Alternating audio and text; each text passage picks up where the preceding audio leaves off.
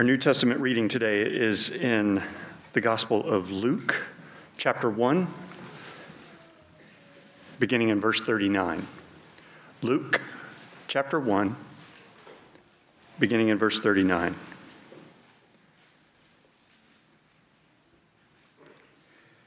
In those days, Mary arose and went with haste into the hill country to a town in Judah, and she entered the house of Zechariah and greeted Elizabeth. And when Elizabeth heard the greeting of Mary, the baby leaped in her womb. And Elizabeth was filled with the Holy Spirit, and she exclaimed with a loud cry, Blessed are you among women, and blessed is the fruit of your womb. And why is this granted to me that the mother of my Lord should come to me? For behold, when the sound of your greeting came to my ears, the baby in my womb leapt for joy. And blessed is she who believed that there would be a fulfillment of what was spoken to her from the Lord. And Mary said, My soul magnifies the Lord, and my spirit rejoices in God my Savior, for he has looked on the humble estate of his servant. For behold, from now on, all generations will call me blessed.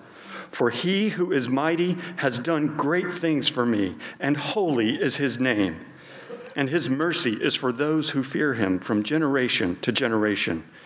He has shown strength with his arm. He has scattered the proud in the thoughts of their hearts. He has brought down the mighty from their thrones and exalted those of humble estate.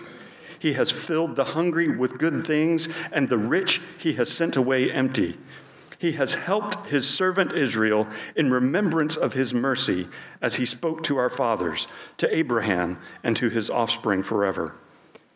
And Mary remained with her about three months and returned to her home. And our sermon text today is in the Gospel of Matthew, chapter 1, beginning in verse 18. Matthew chapter 1, verse 18.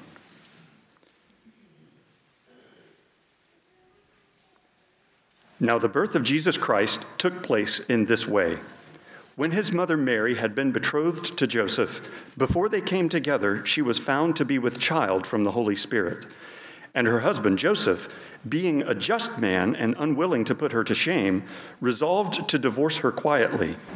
But as he considered these things, behold, an angel of the Lord appeared to him in a dream, saying, Joseph, son of David, do not fear to take Mary as your wife, for that which is conceived in her is from the Holy Spirit. She will bear a son, and you shall call his name Jesus, for he will save his people from their sins. All this took place to fulfill what the Lord had spoken by the prophet.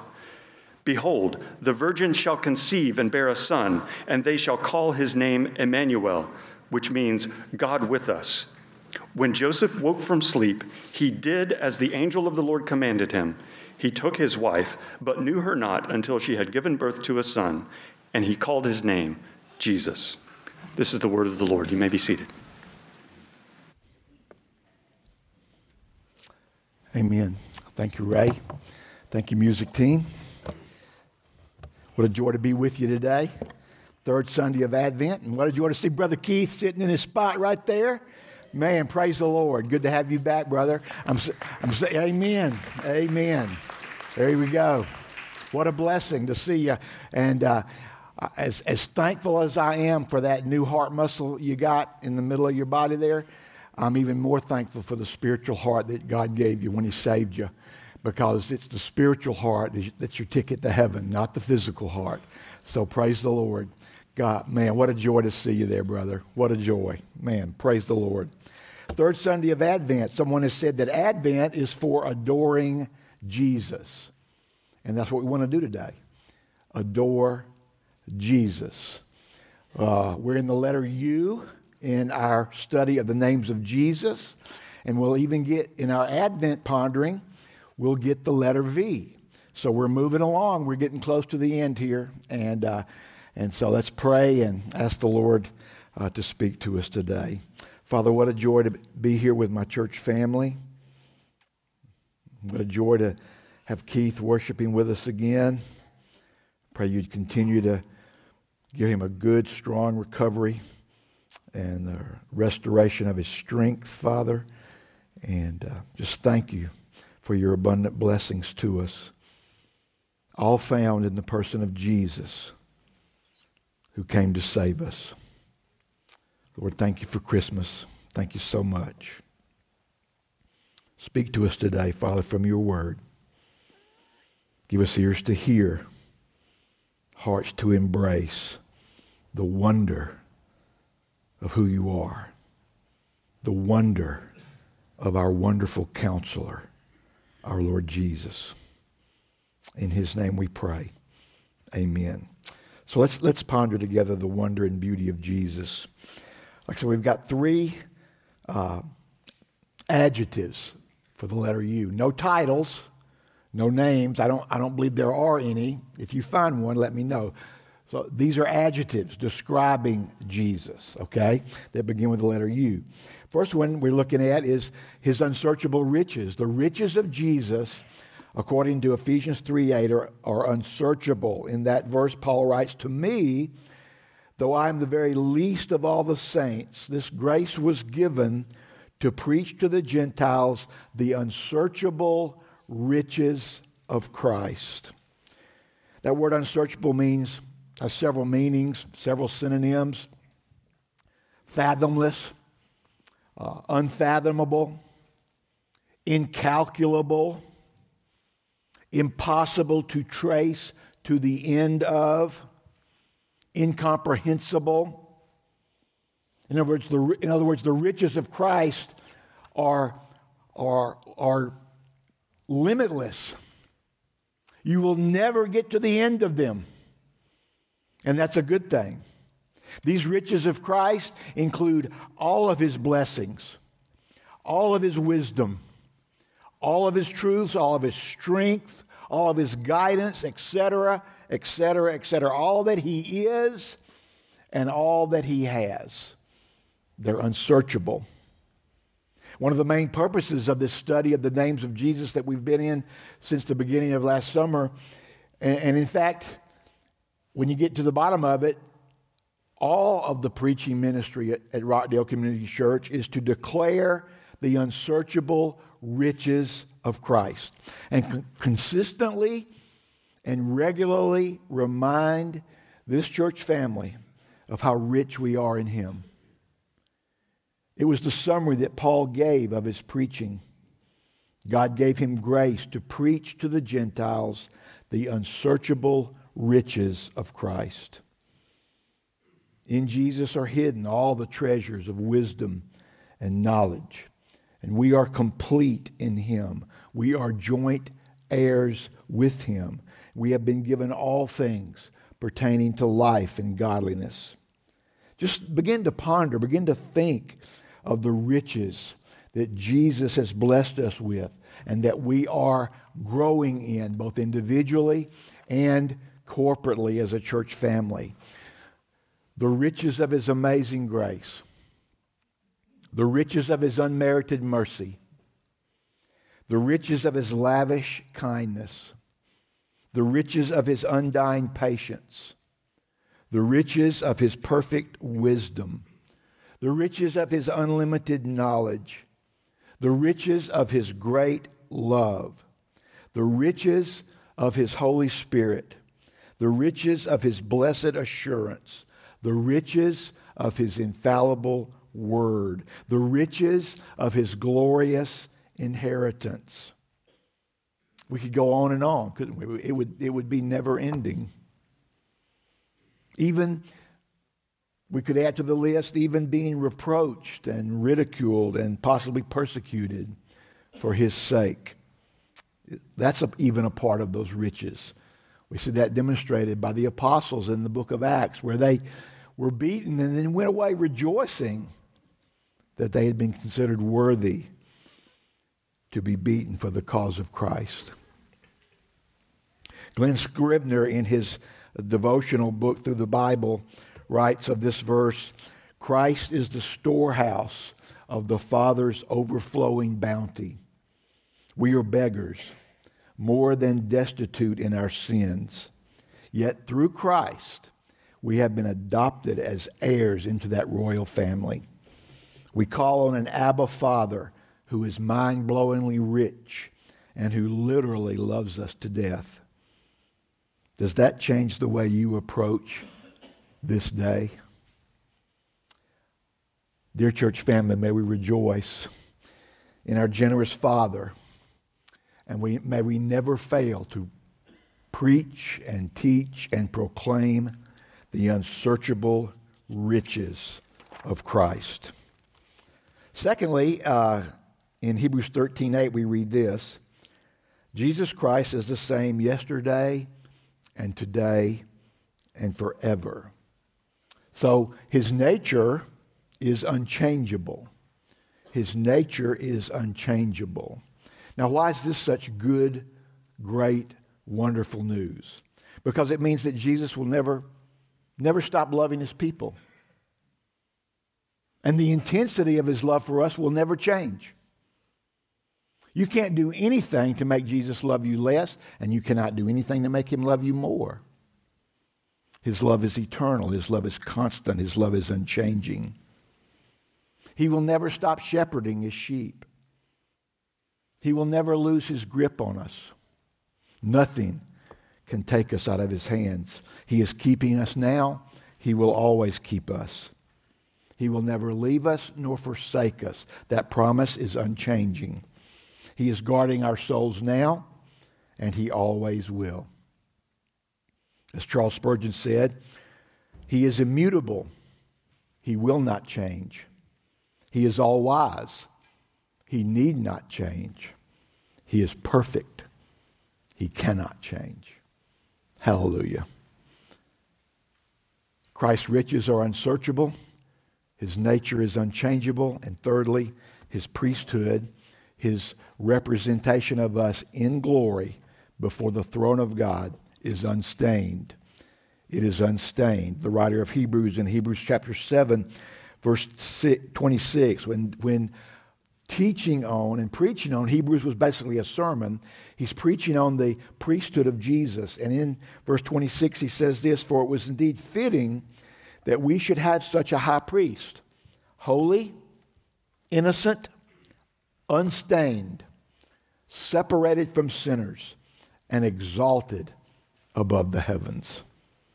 The word unstained means undefiled, free from any moral or spiritual blemish, absolutely perfect. Think about it. even though constantly living among sinners for 33 years, he remained unstained. Even though being subject to the height of temptation from Satan, especially during those 40 days in the wilderness, he remained unstained. Jesus was untouched by the sin around him and withstood the direct onslaughts of Satan himself. John MacArthur writes just as the rays of the sun can shine into the foulest, stagnant pond and not lose their radiance and purity, so Jesus lived his life in the sinful, defiled world without losing the least of his beauty and purity. He is so worthy of our total adoration. He is so worthy of every ounce of our worship. His priesthood is unstained.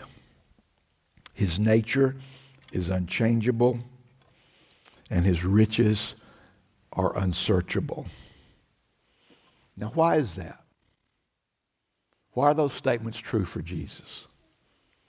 Well, that leads us to our Advent in the letter V. Those statements are true because of Christ's virgin birth. The virgin birth of Jesus results in his riches being unsearchable, his nature being unchangeable, and his priesthood being unstained. Jesus is the virgin born Son of God. And this mind boggling truth that we want to ponder today deeply, I challenge you. I challenge you to, to, to go deep with this this morning with me. and think and meditate on and marinate in the, the, the truth of the, the, the miracle of the virgin birth of our Savior. Because it's the foundational reason why his riches are unsearchable. It's the bed, bedrock teaching of why his nature is unchanging. His priesthood is unstained, holy, innocent, separate from sinners because he was born in a very different way than any other human being, of which Jesus was one. Our Lord's virgin birth makes him unique, different from any one of us, every one of us, sinner and saved alike, totally different, separate from sinners, tempted in all things, yet without sin. The virgin birth is the explanation, is the bottom line explanation for all of that. We, we could say that what we have here today is a dividing line doctrine. It's, it's a dividing line doctrine because people who do not believe in the virgin birth usually, usually do not believe in the deity of Christ and ultimately deny the, the miraculous and the supernatural events and elements of Scripture. Their God is not the God of Scripture, but the God of naturalism. But the Bible without apology, without embarrassment, very plainly and straightforwardly. No words like, hey, you're not going to believe this, but. No, no, just very clear, very concise, very straightforward. Teaches the virgin birth of Jesus, as Ray just read in the sermon text that we're we're springboarding from. Very plain language, very straightforward, very clear, very concise, very common language. And, and, and, beloved, here's something we desperately need to understand. We desperately need to understand this. In John 17, verse 17, right before Jesus went to the cross, you know, he's an adult now. He's, he's, he's about to go to the cross to pay for our sins. He plainly said in that high priestly prayer, he plainly said to his Father, Your word is truth.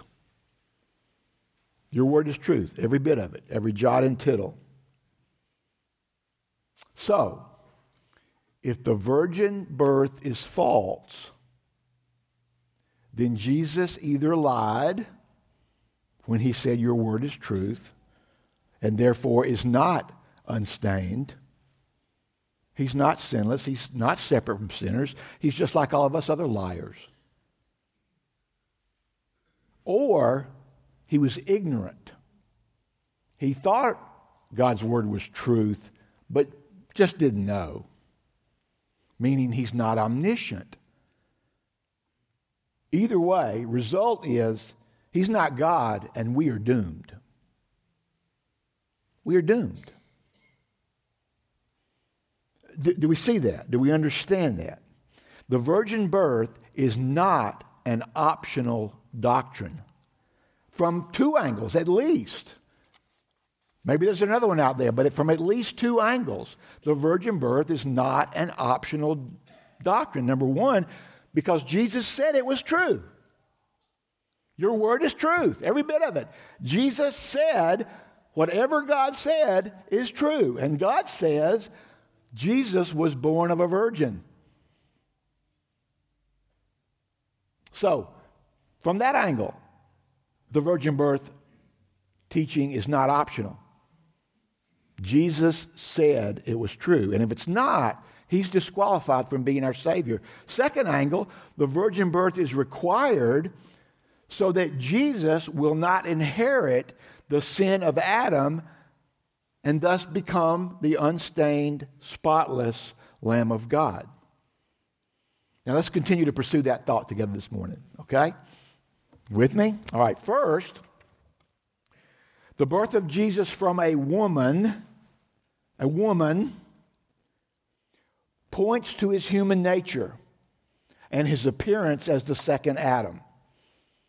We've got an Old Testament text and a New Testament text that kind of line up together.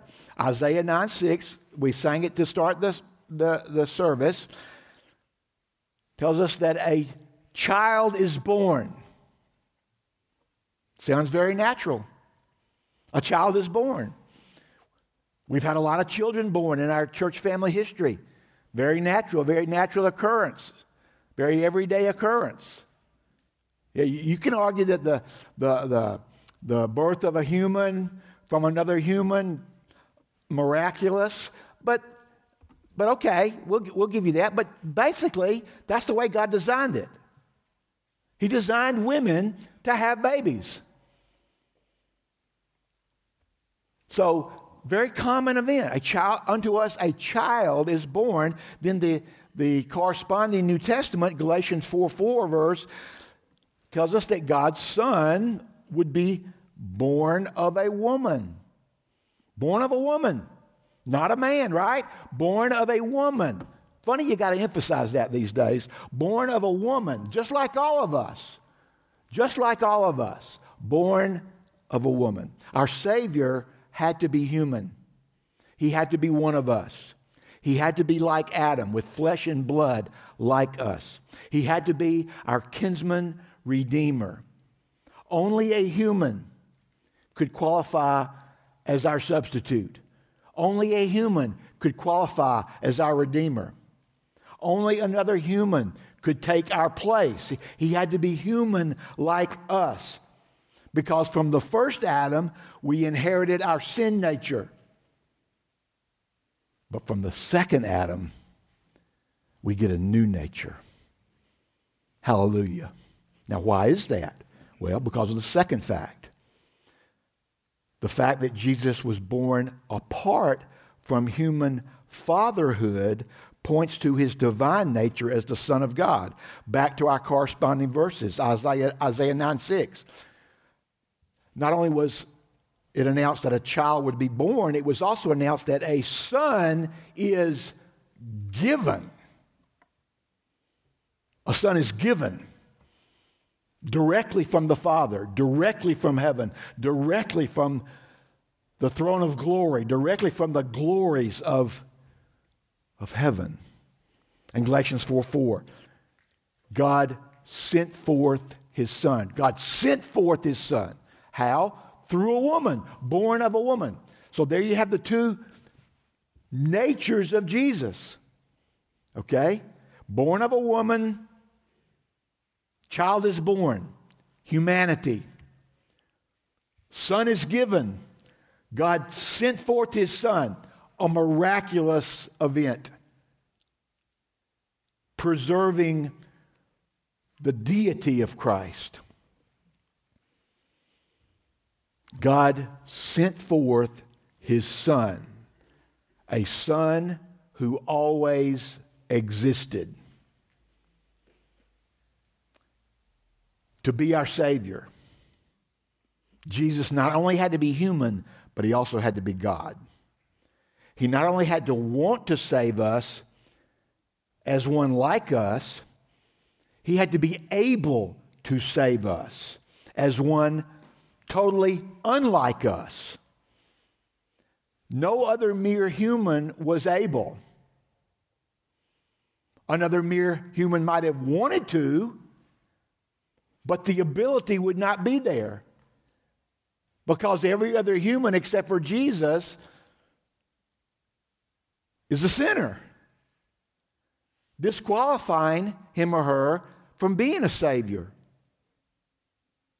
Our human Savior also had to be God with the power to save a vast but specific group of sinners by laying down his perfect life. He had to be the God man, which we pondered when we were at the letter G in this study. The birth of Jesus was so much different than ours, even though the final delivery was the same as ours. In fact, I probably need to correct myself. I suppose we should say the conception of Jesus was different than ours. The birth and delivery is just like ours hard, painful, joyful. All those things mixed. You ladies know what we're talking about. We men don't know what we, we're talking about, and we never will. Okay? We never will. Now, with that thought in mind, the conception of Jesus being different than ours. Think now with me of the innocent questions of a child to his or her parent. You know those questions we're talking about. Many of you have already dealt with them. A lot of us are done with them. Praise the Lord. Hallelujah. Some of you are dealing with them now. Some of you will deal with them. Rest assured, they will come. Those questions about the facts of life. And boy, do we need to be accurate and biblical and forthright and uncompromising. Even, who would have ever dreamed, courageous about that subject in this day and time. But for our purposes today, let's consider that, that where did I come from question, which might be worded something like this Daddy, where was I before I was born? Where was I before I was born? Well, for we humans, the answer is nowhere. Nowhere. We didn't exist. Now, you could theologically argue that in the mind of God we did because He knew us before the foundation of the world. But in a, in a physical way, in the physical realm, no, we were nowhere. We were nowhere. We did not exist. But that would not be the correct answer for Jesus. Before he was born as a human being, he existed from all eternity with the Father and the Holy Spirit. The Bible teaches this in, in several places. Here's a few quick examples. John 8 58, Jesus is in this dialogue, this argument, this debate, this uh, intercourse with uh, this verbal intercourse with the Pharisees, and, and they're, they're bragging about being uh, related to Abraham and being connected to Abraham. And, uh, and uh, you're teaching us, you know, you're not even 50 years old, and we're of Abraham. And Jesus, in verse 58, stops them dead in their tracks and says, Jesus said to them, Truly, truly, I say to you, before Abraham was, I am. In other words, I've always existed. I existed before Abraham. I've always been in existence. In Colossians 1:17, Paul tells us that he is before all things. He's before all things. All things. In John 1, the classic verses 1 and 2, in the beginning was the word, in the beginning. Beginning. In the beginning was the word and the word was with God and the word was God. And then just to make sure we miss the point, John sums it up. He was in the beginning with God. Jesus has always been in the beginning. He's always been with God. He was in the beginning with God. Well, how do you know he's talking about Jesus? Well, verse 14 nails it. When it says, and that word that was in the beginning with God, that word became flesh and dwelt, literally tabernacled among us. The late great R.C. Sproul says it like this The overarching concern of the New Testament is not the birth of a baby. No, no. Don't get lost in the uh, sentimentality of, of the birth of a baby. As sweet and wonderful as that is, the overarching concern of the New Testament is not the birth of a baby, but the incarnation of God. The Christian faith stands or falls with the incarnation. In the birth narratives, we have the climactic appearance in history of the long awaited Redeemer of Israel. The incarnation is the watershed not only of Western history, which is measured in terms of BC and AD, but of all history. Here is the point of convergence among the Old Testament prophecies the moment, as we sang a couple of times, when light enters the world. This is where Yahweh, tents or tabernacles, the exact translation of John 1:14 with his people. So, as the incarnate God of the universe, Jesus was not created. He always existed. He was in the beginning with God. But according to Hebrews 10:5, the writer there, the inspired writer tells us that a body was created or prepared for him. Hebrews 10:5. Consequently, when Christ came into the world, that's Christmas, right? When Christ came into the world, he said, "Sacrifices and offerings you have not desired, but a body you have prepared for me." So, the second member of the Trinity, the eternal Son of God, needed a body that could be nailed to a cross to pay for our sin. As John MacArthur explains, in the mind of God, before the world was ever created, he knew that the old system, the old covenant system, the old priestly system, would be ineffective. From the beginning, he had planned that Jesus would come and die.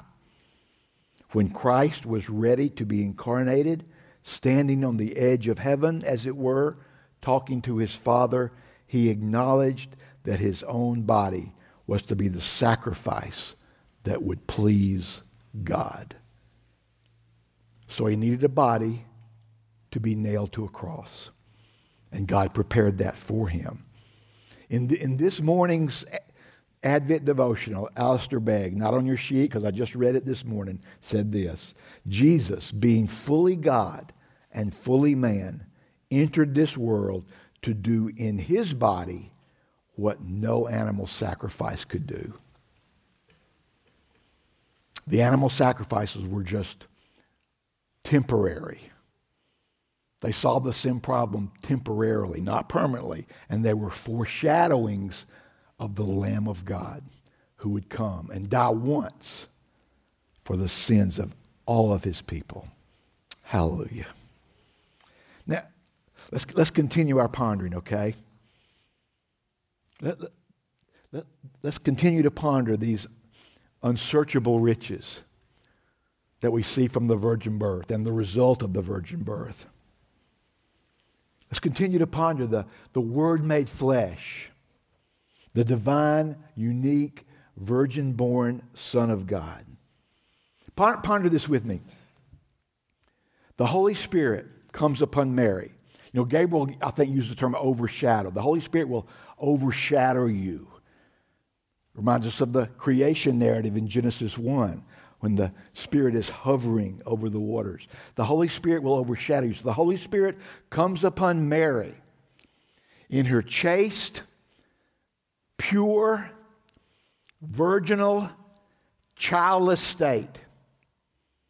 And his power, that power of the Holy Spirit, brings about the conception of the Messiah.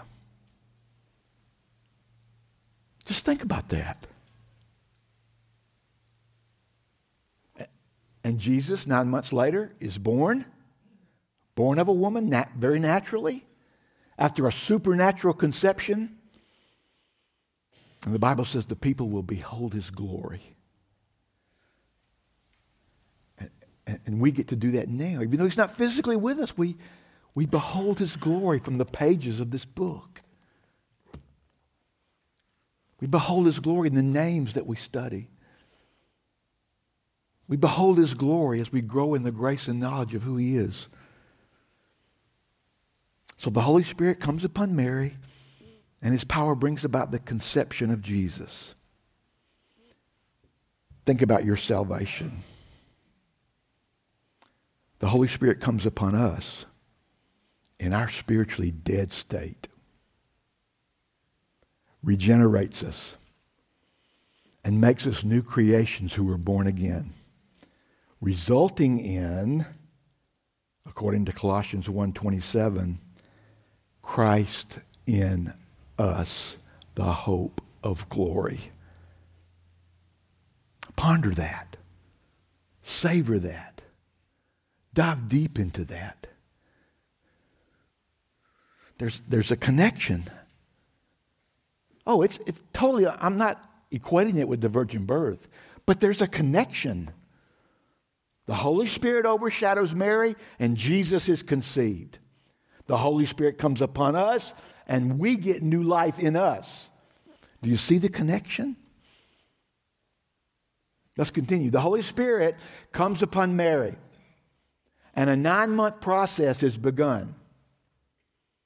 The process of forming the Son of God using the biological processes of human gestation. A body you have prepared for me. How did God do that? Through natural human gestation in a woman. So thankful for women. Oh, they're. That body is being prepared inside of Mary.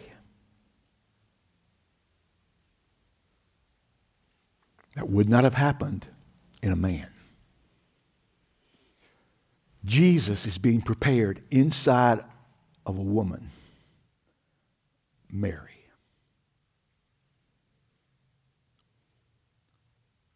Make the connection. The Holy Spirit comes upon us, grants us repentance and faith, and a lifelong, not nine month, a lifelong process is begun where, whereby we are formed slowly but surely into the image of Christ. And that's called sanctification. Wow. Precious Holy Spirit. Causing the conception of our Savior in sweet Mary. And then regenerating our hearts and forming us into our Savior's likeness. Holy Spirit's definitely God, isn't he? Remember Paul's heart toward the Galatian Christians in Galatians chapter 4, verse 19. My little children, for whom I'm again in the anguish of childbirth until Christ is formed in you. until Christ is formed in you. That makes us think of the virgin conception of Jesus, our Savior being formed inside of Mary. J.I. Packer calls this this Christ being formed in us, the inwardness of true religion a state of being that starts in our hearts, a supernatural product. Let me insert here so Packer won't get blamed for this statement. Similar, but not identical. Okay, do you hear that? Not identical to the virgin birth of Jesus. The inwardness of true religion, a state of being that starts in our hearts, a supernatural product. Being born again is a supernatural event, beloved.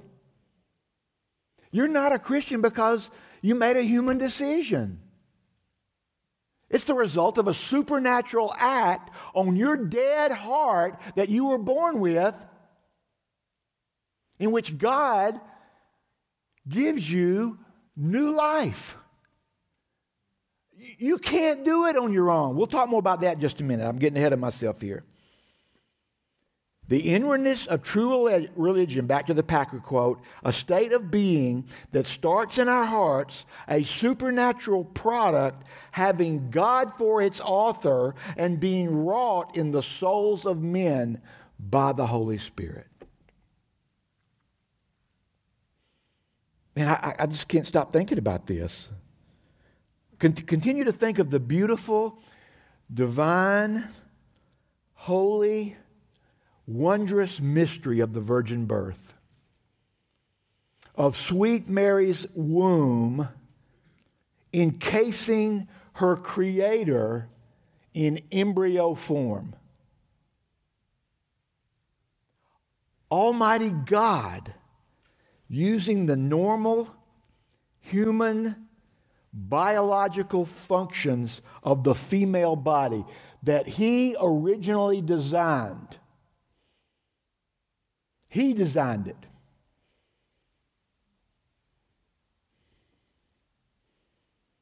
To knit the body of the one who would save us inside of her. That's amazing to me. That blows me away. The, the embryo of Jesus was in Mary being formed by a process designed by God called human gestation. Again, which can only happen in women. Until she would deliver the one who would ultimately deliver us.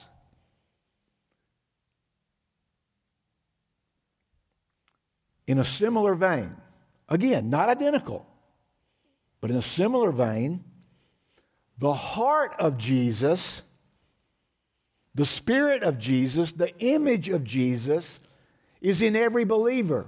And it is being formed by the Spirit of God in a process called sanctification. Until that day when we stand before our Lord and Savior. And according to 1 John 3 2, we shall be like him. Hallelujah. Are, are these connections amazing or what? Or just kind of boring, you know, gobbledygook to you? I've got a very important question for you as we move to a close. Has this process started in you?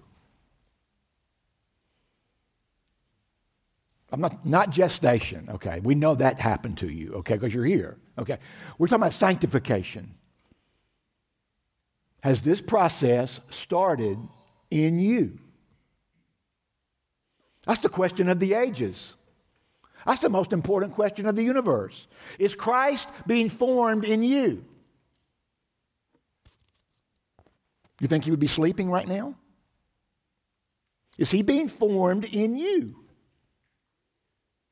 If not, I got great news for you. Today's the day of salvation. Christmas time's a great time to be saved. Well, anytime, anytime is a good time to be saved. April, April tax day is a good day to be saved. Any day is a good day to be saved. But what a Christmas gift! What a Christmas gift to be born again, to receive the gift of a new heart, to receive the gift of the beginning of the sanctification process, which will take way, way more than nine months. It'll take your whole life till you die, and then you stand before Jesus and you're, you're like him. Today's the day of salvation.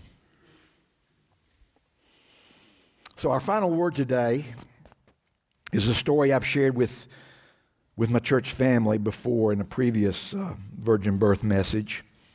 I want to remind you of it this morning. It's a heartbreaking story, but it, I think it illustrates what we're trying to say here about the virgin birth. The story of a grandmother who was taking care of her two year old granddaughter. Girl fell in a swimming pool. The woman didn't know how to swim, but she jumped in anyway in a desperate attempt to rescue the child, and they both drowned. Tragic story. But here's the lesson we can take from that and apply it to our message today. When you're drowning, you need help from someone who meets two basic requirements. Number one, they must be willing to rescue you. Bless her heart, grandma was she was willing. But sadly that wasn't enough.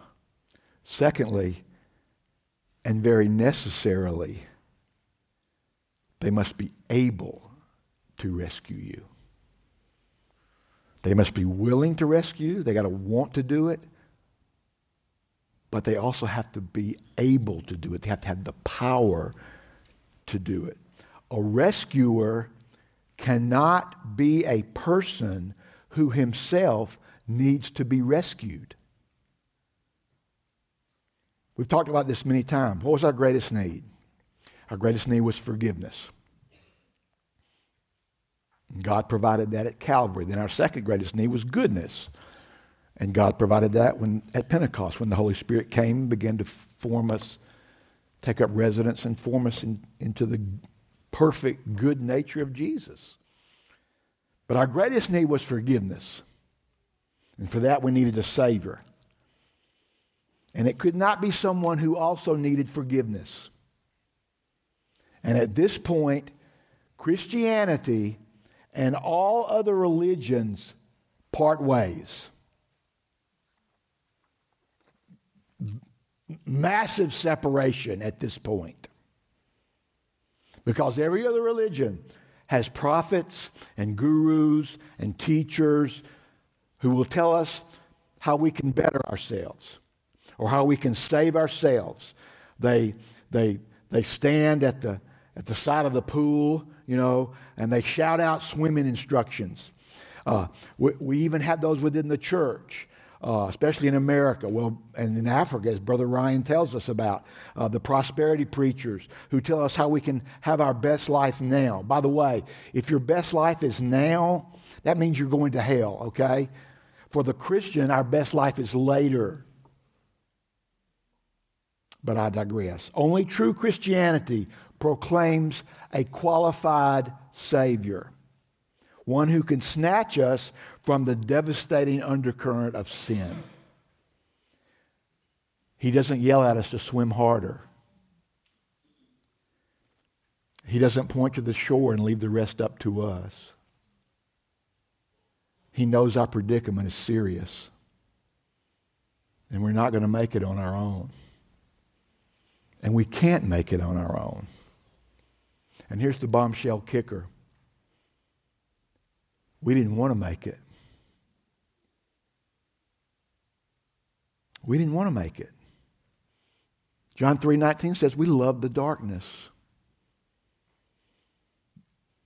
Drowning spiritually was pleasurable to us. We did not and we will not on our own seek a rescue. In other words, if you're here today without Christ as your Lord, you like it that way. That's where you want to be. And you will stay like that unless God gives you a new heart. And that's why Jesus came at Christmas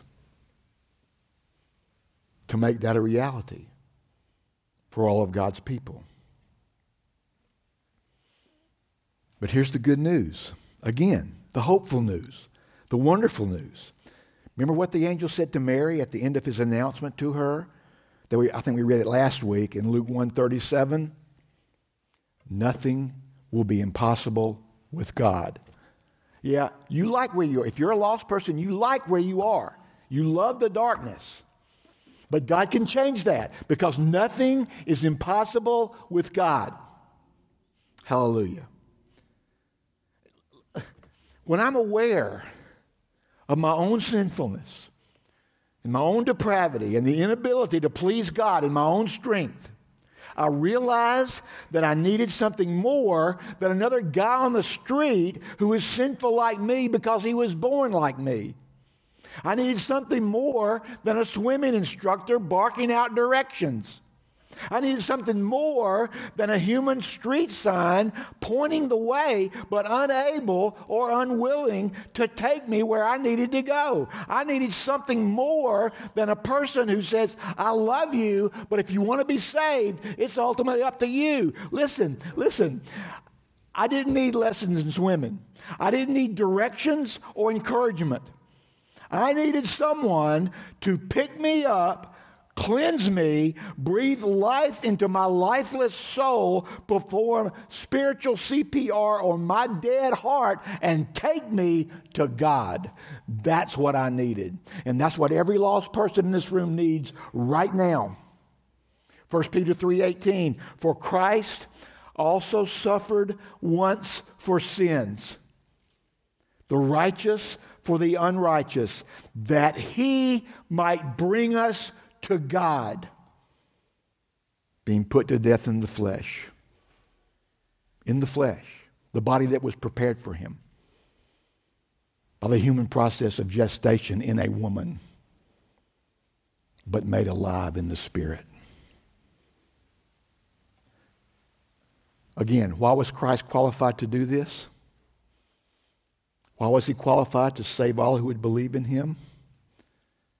Why was he exempt from the sin that plagues every man, woman, and child and disqualifies us from being our own Savior? Answer the virgin birth. The virgin birth. It is not a negotiable doctrine.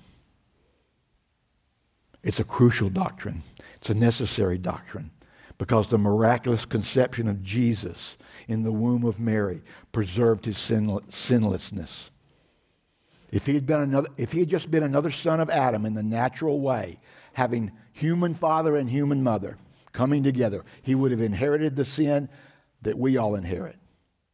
And we would have been, he would have been disqualified to save anyone. But God, but God, the Father, through his Holy Spirit, performed a special miracle on Mary that ensured the perfection of her firstborn son and paved the way for our salvation. Merry Christmas, church family. Oh, come, let us adore him. Let's pray together. Father, thank you for Jesus. What a gift. Indescribable, unstained unsearchable, holy, separate from sinners, perfect, unchanging, glorious, majestic. Jesus, the Christ, the Messiah, the Redeemer, the Deliverer, our Savior, sent from God, born of a woman Hallelujah. Thank you. Thank you. Thank you. A trillion times. Thank you. In Christ's name we pray. Amen.